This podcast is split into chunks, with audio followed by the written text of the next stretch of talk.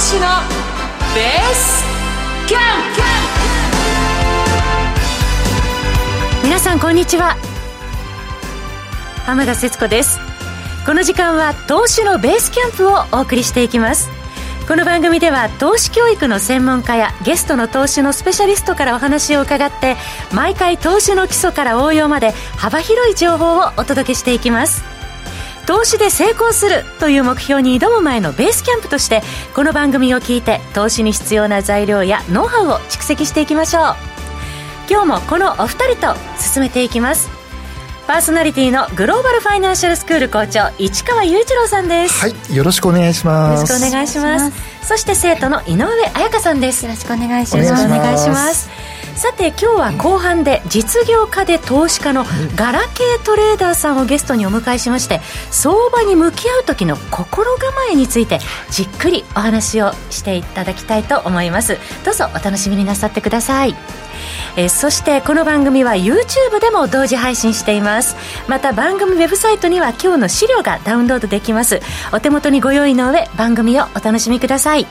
それでは早速番組を進めてまいりましょうこの番組はグローバルファイナンシャルスクールの制作協力でお送りします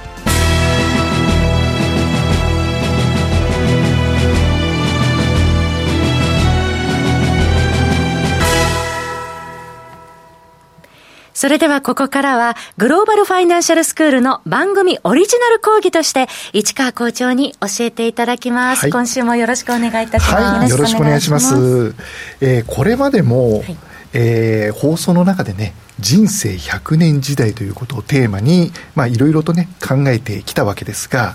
まあ、老後のためのこう資産運用についてね、いろいろと考えていかなければいけないというのは、まあ、日本だけではなくてね、世界的にもまあ注目をしていかなければいけないということで、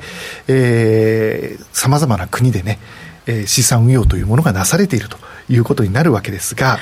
まあこの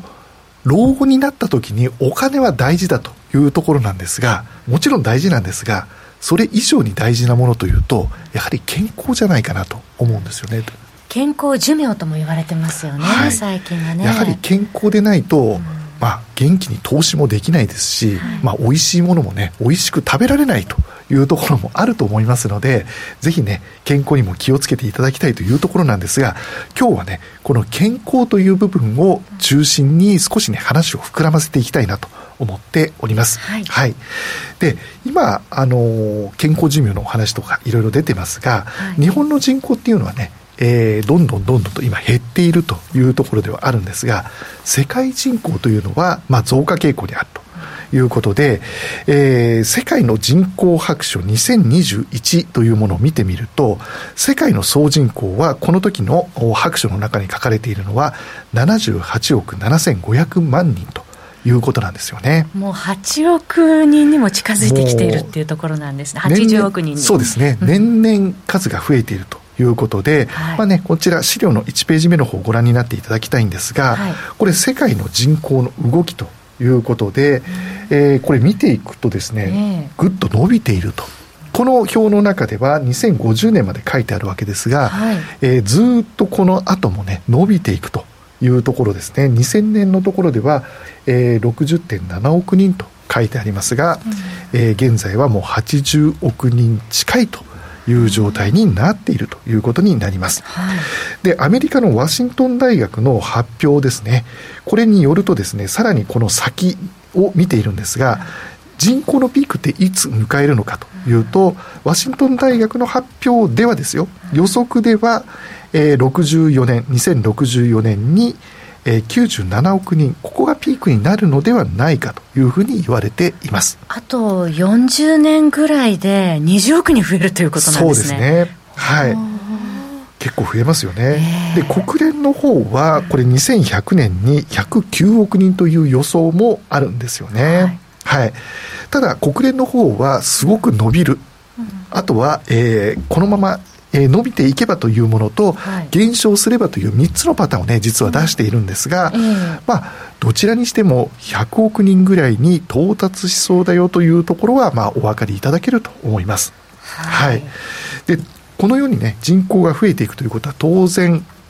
経済もね、発展していくということで、えー、経済が発展するということは企業も発展していくということで、長い目で見ればね、投資という部分は必ずしてほしいなというところですよね。生産性人口も増えるということですよね。おっしゃる通りですよね。はい、はい、そして日本は人口が減るとはいえね、えー、高齢化していくということの中で、はい、先ほど健康について考えていかなければいけないという部分で、はい、今回ね、掘り下げたいのはどこかというと、えええー、業界で言えばヘルスケアというところをね、ちょっと掘り下げようかなと思います。今、そのヘルスケアというテーマ出てきましたけれども、やはりこれは世界的に注目される業界ということになるわけですね。そうですね。日本だけではなくてですね、実は世界的にこれ注目をされていて、特に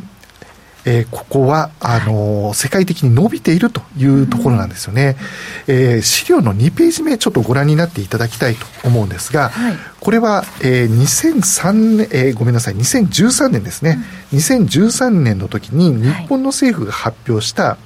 日本最高戦略というものを発表しているんですが、その中のヘルスケア市場の成長予測というものを出しているんですよね。新たな成長戦略の中に書いているところですね。そうですね。はい、はいでこれ国内と海外と分けて円ベースで書いてあるんですが、はい、えー、国内では2013年これ発表した時ですね。これが16兆円というところ。海外では163兆円で10倍ぐらいあるというところですよね、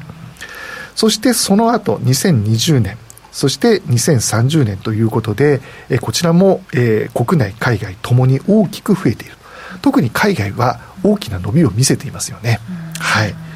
でこういった伸びの中で、はい、えー、ヘルスケアと聞くとね、うん、若い人とか健康な人これあんまりねこの市場に関心がないのかなとは思うんですがただね私たちの生活の中で実はすでにねヘルスケアって、えー、生活の中にかなり入り込んでいるんだよというところなんですよね。でまだねピンとこないかもしれませんが、えー、例えば浜田さんとか、はい、えー、井上さんなんか、うん、例えばアップルウォッチとかスマートウォッチとか、うん、もしくは、えー、スマートフォンの中に、うん、えー、ヘルスケアアプリなんていうのも入ってたりするんじゃないでしょうかね。はい、井上さんどうでしょう？アップルの iPhone 使ってるんですけど、はい、標準搭載されているヘルスケアというアプリがあって、はい、そこで歩数とか消費カロリー、はい、体重血圧とかを管理してくれているので、あの毎日歩数を見て、あ今日昨日より歩いてないなと思って 頑張ってちょっと一駅歩いたりしてます、結構ね、あのそういったものでこう見るのもあれば、うん、今までいろんなこうアプリの中で例えばそのゲームとね一緒になってるものっていうのあるじゃないですか。ポケモン GO とかドラクエウォークとか、ね、そうですよね、ああいうのもある意味、ヘルスケアの一種だと思うんですよね。うん、そうですよね。ゲーム楽しみながら結構、ね、歩数を稼いでいく、はい、それで健康につながる、ね、そうなんですよね、えー、あの若い人だけではなくて、うん、結構ね高齢あの高齢者の方も、はい、えー、一時ね今ももしかしたらそうかもしれませんがポケモン GO とか、うん、えー、やられていてね、う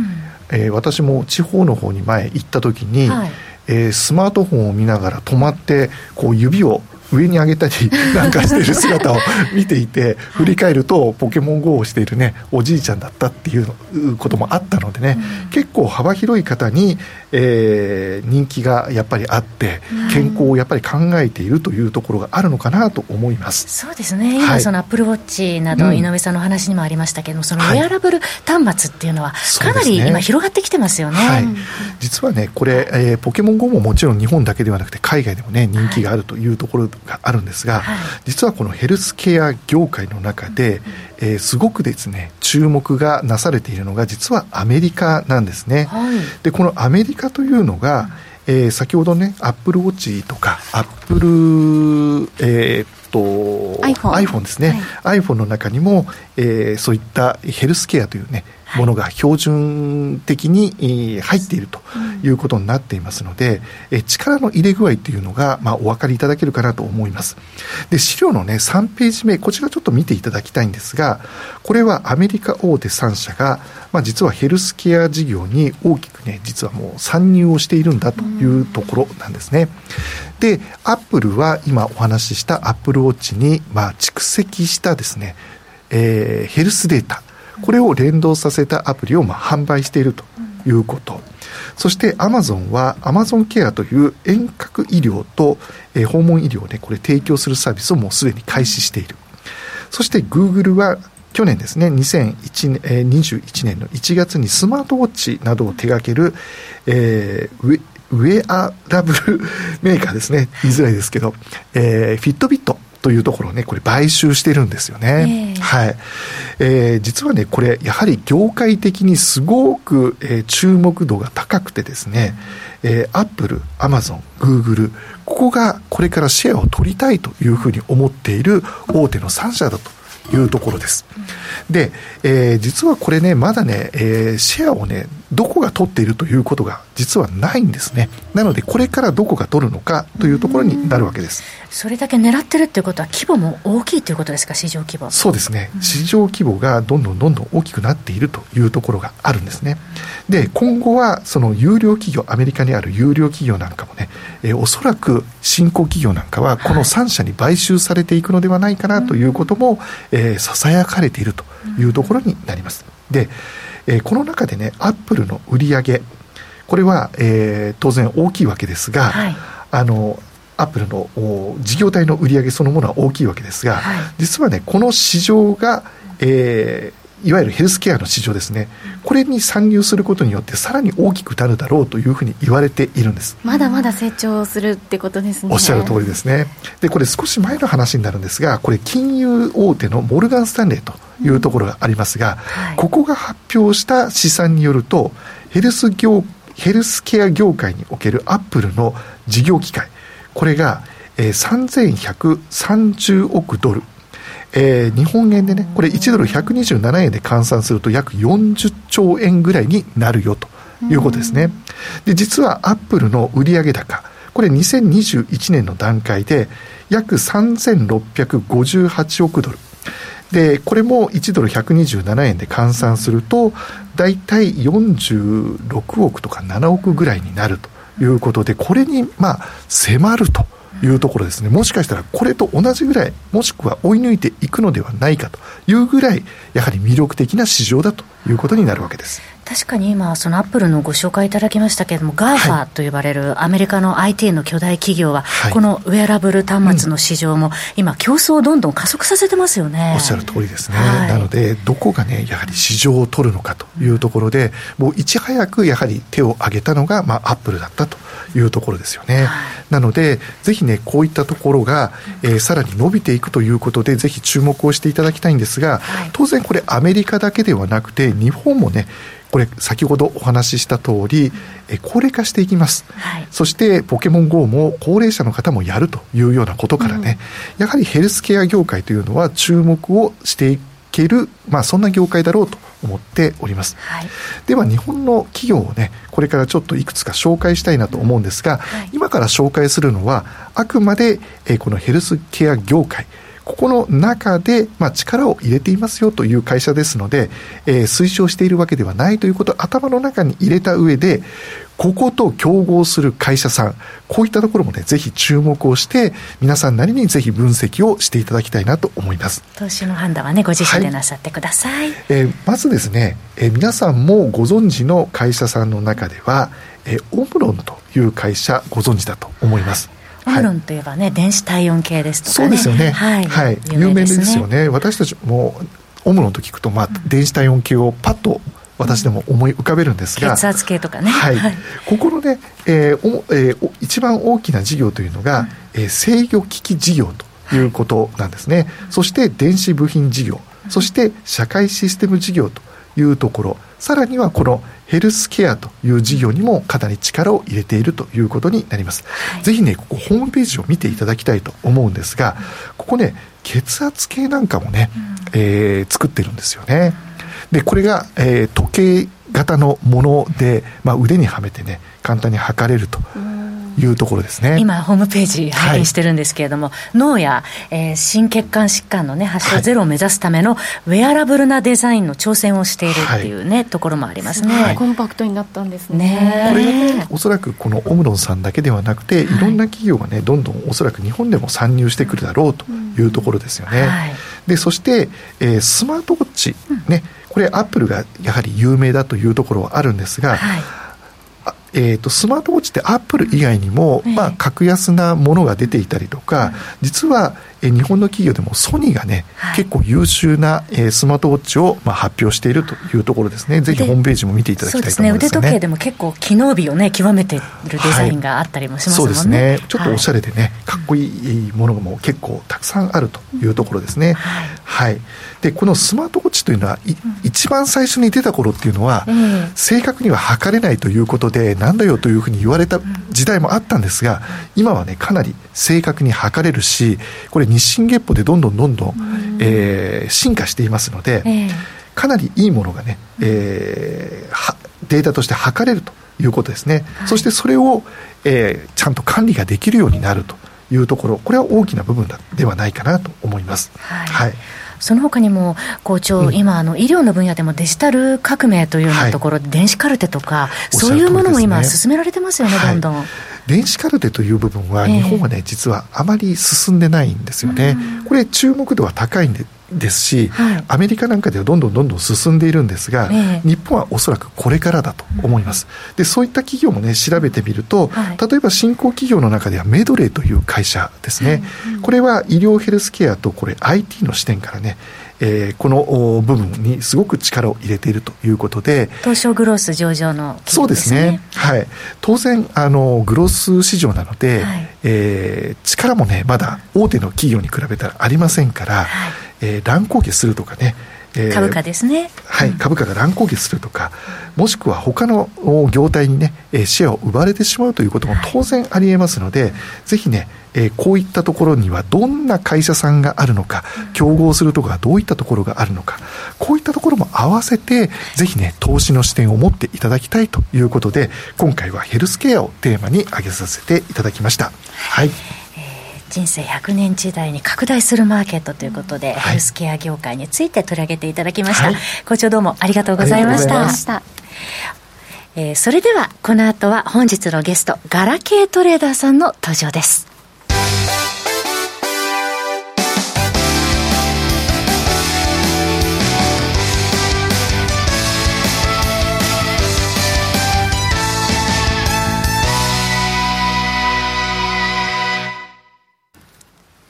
それでは本日のゲストの方をご紹介しましょう。実業家で投資家のガラケートレーダーさんです。こんにちは。どうも。お願いします。よろしくお願いします。よろしくお願いします。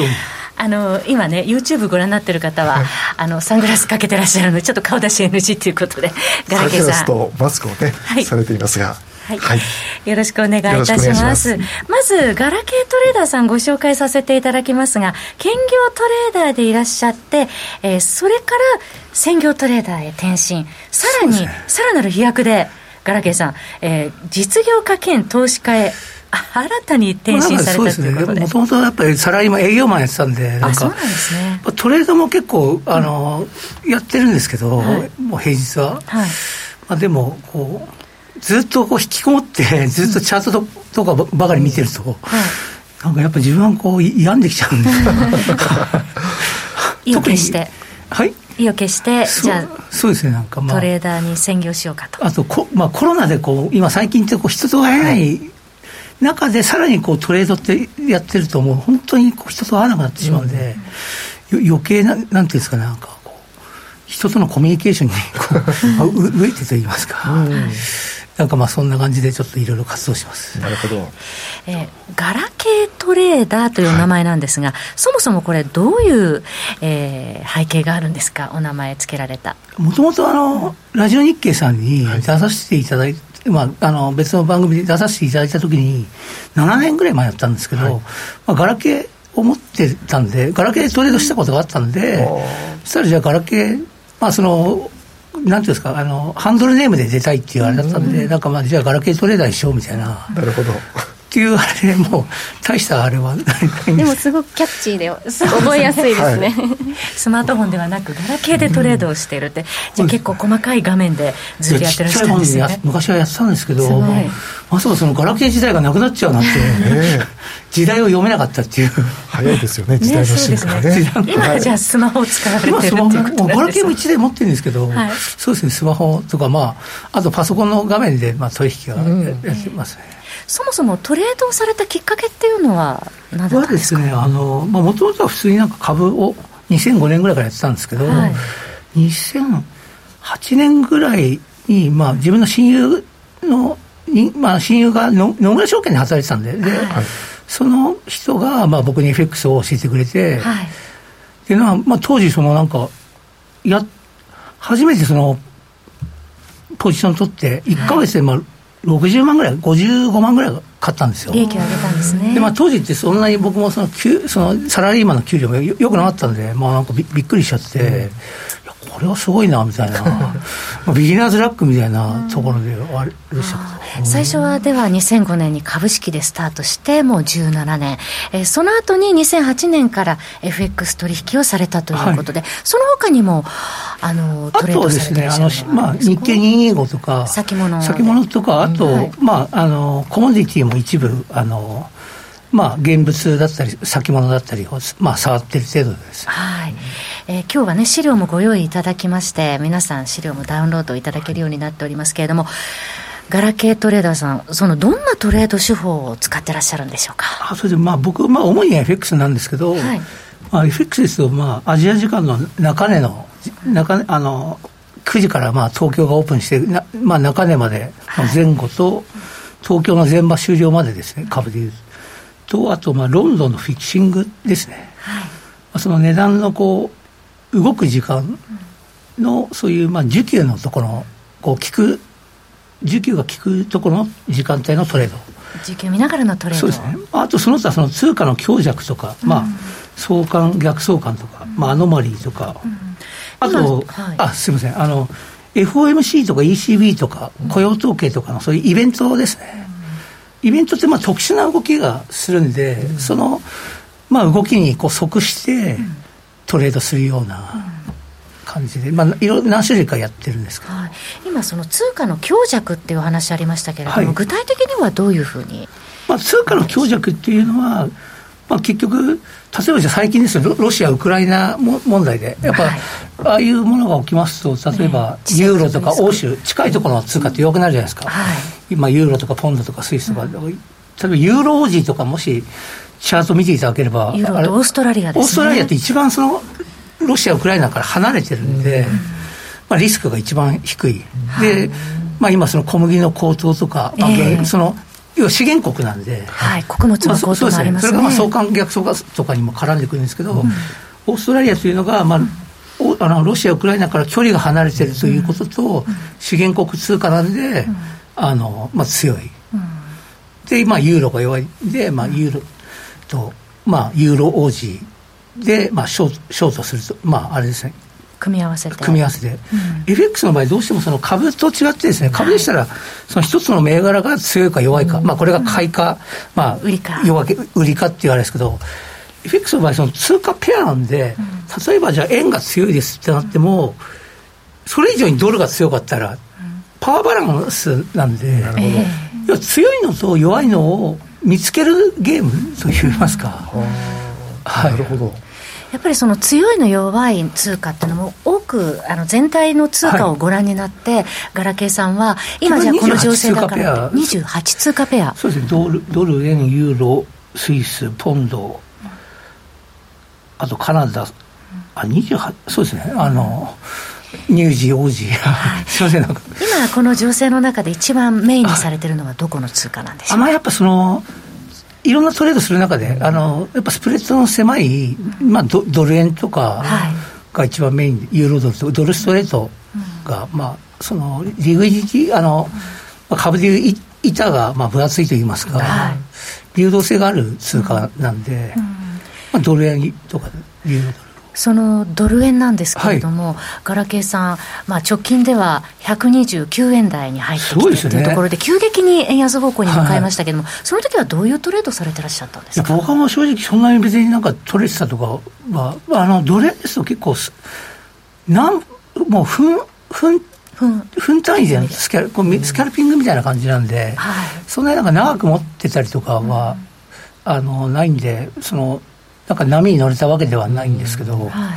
まあ、すごいですね。ねあの近年、まれに見るこの急激な円安方向だったと思うんですけれども、はい、もし、なんか中長期、まあ、僕なんかそういう、まあ、専業でそういう短いトレードしてるんですけど、はい、まあ、一般で今日聞かれてる方とかでこう長く持ちたいんでしたら、えー、まあ、今後その、F、FRB がまあ利上げしていく中で、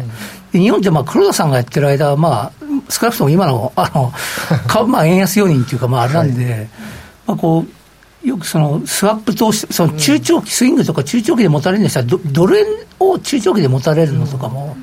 まあ、お勧めできるのかなみたいな。中長期でやるんだったら、その時間軸も考えて、その要素もいろいろ背景、今、はい、黒田日銀総裁のお話もありましたけれども、はい、先ほどのそのイベントトレードの中で、雇用統計ですとか、FOMC のなんかも絡めながらですよね、まあ、そうそうですね、そういうのも、まあ、から絡めながら、もしくはこうゆゆったりやりたい方でしたら、まあ、そういったもう持ち、まあ、ドル円でロングして、まあ、資金管理をこう、まあ、大事にしてやった方がいいのかなみたいな。その今、資金管理って出ましたけれども、はい、資金管理で私たち、どういうところを見て、気をつけておけばいいでしょうか？いやまあ、そうですね、資金管理もそのやっぱ長長期とかでやるんでしたら、本当、レバレッジ2倍とか、まあ、かけて5倍ぐらいとか、うん、まあ、短期でしたらもう本当、まあ、フルフルに近い、まあ、フルに近いというか、まあ、あの結構かけたり、まあ、証拠金維持率で見たりするんですけど、自分なんかは。そうですねあの、まあ、各証券会社さんでそのルールが違ったりするんであれなんですけど、まあ、あのもうふんわずか何分しかやらないトレードであれば、まあ、あのこう圧を全力でかけても、まあ、そっちは資金効率がいいんで。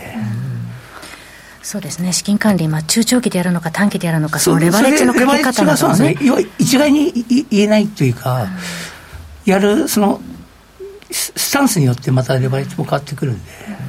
井上さん、いかがでしょうか、今日ね、今、為替の、はい、えー、証拠金取引の話も出てきましたけれどもね。うん、そうですね。あの、うん、資金管理、長期と短期でレバレッジの書き方がこんなに違うんですね、うん、これスタンスが。まあ、例えば100これなんか陸上で100メートル走と、例えばマラソン42で、はい、同じ陸上でも、例えば体つきが違うじゃないですか、筋肉い。る理由の人と、マラソンだったらもう無駄な骨、うん、もうあの脂肪がないよ要はやっぱその同じ陸上あの走るでもあっても、やっぱその距離によって、はい、そのまあ、ちょっと資金管理とその、まあ、トレードとか、若干まあ相通ずると思うんですけど、やっぱ戦略が違うと言いますか。まず時間軸定めながら、スタンスをね、あのあらかじめ設定しておく必要があるということですよね。市川校長いかがでしょうか？そうですね。いろいろとお話聞いてると、やっぱりあの株にも通ずる部分があるなというところですよね。すごくちょっとこの後もね、いろいろとお話が聞けると思いますので。そうなんですよ、はい、今日はあのお話のメインは相場に向かう時の心構えということで、はい、この後ガラケートレーダーさんあの延長配信 YouTube ありますのでそこでお話の続きを伺ってもよろしいでしょうか？はい、はい、えー、長年ね続けてらっしゃるガラケートレーダーさんの相場に向き合う時の心構えそして、えー、どういう指標を使っているのかなども詳しくこの後伺っていきたいと思います、うんあっという間にエンディングです、はい、えー、来週は祝日のため、えー、番組お休みです。次回の放送は5月、えー、12日の木曜日になりますね。ゲストにフィスコ取締役の中村拓也さんをお迎えしてお送りします。ここまではグローバルファイナンシャルスクール校長の市川雄一郎さん生徒の井上彩香さんそして本日のゲストガラケートレーダーさんでした。どうもありがとうございました、進行は浜田節子でしたラジオをお聞きの皆様また再来週お会いしましょうこの番組はグローバルファイナンシャルスクールの制作協力でお送りしました。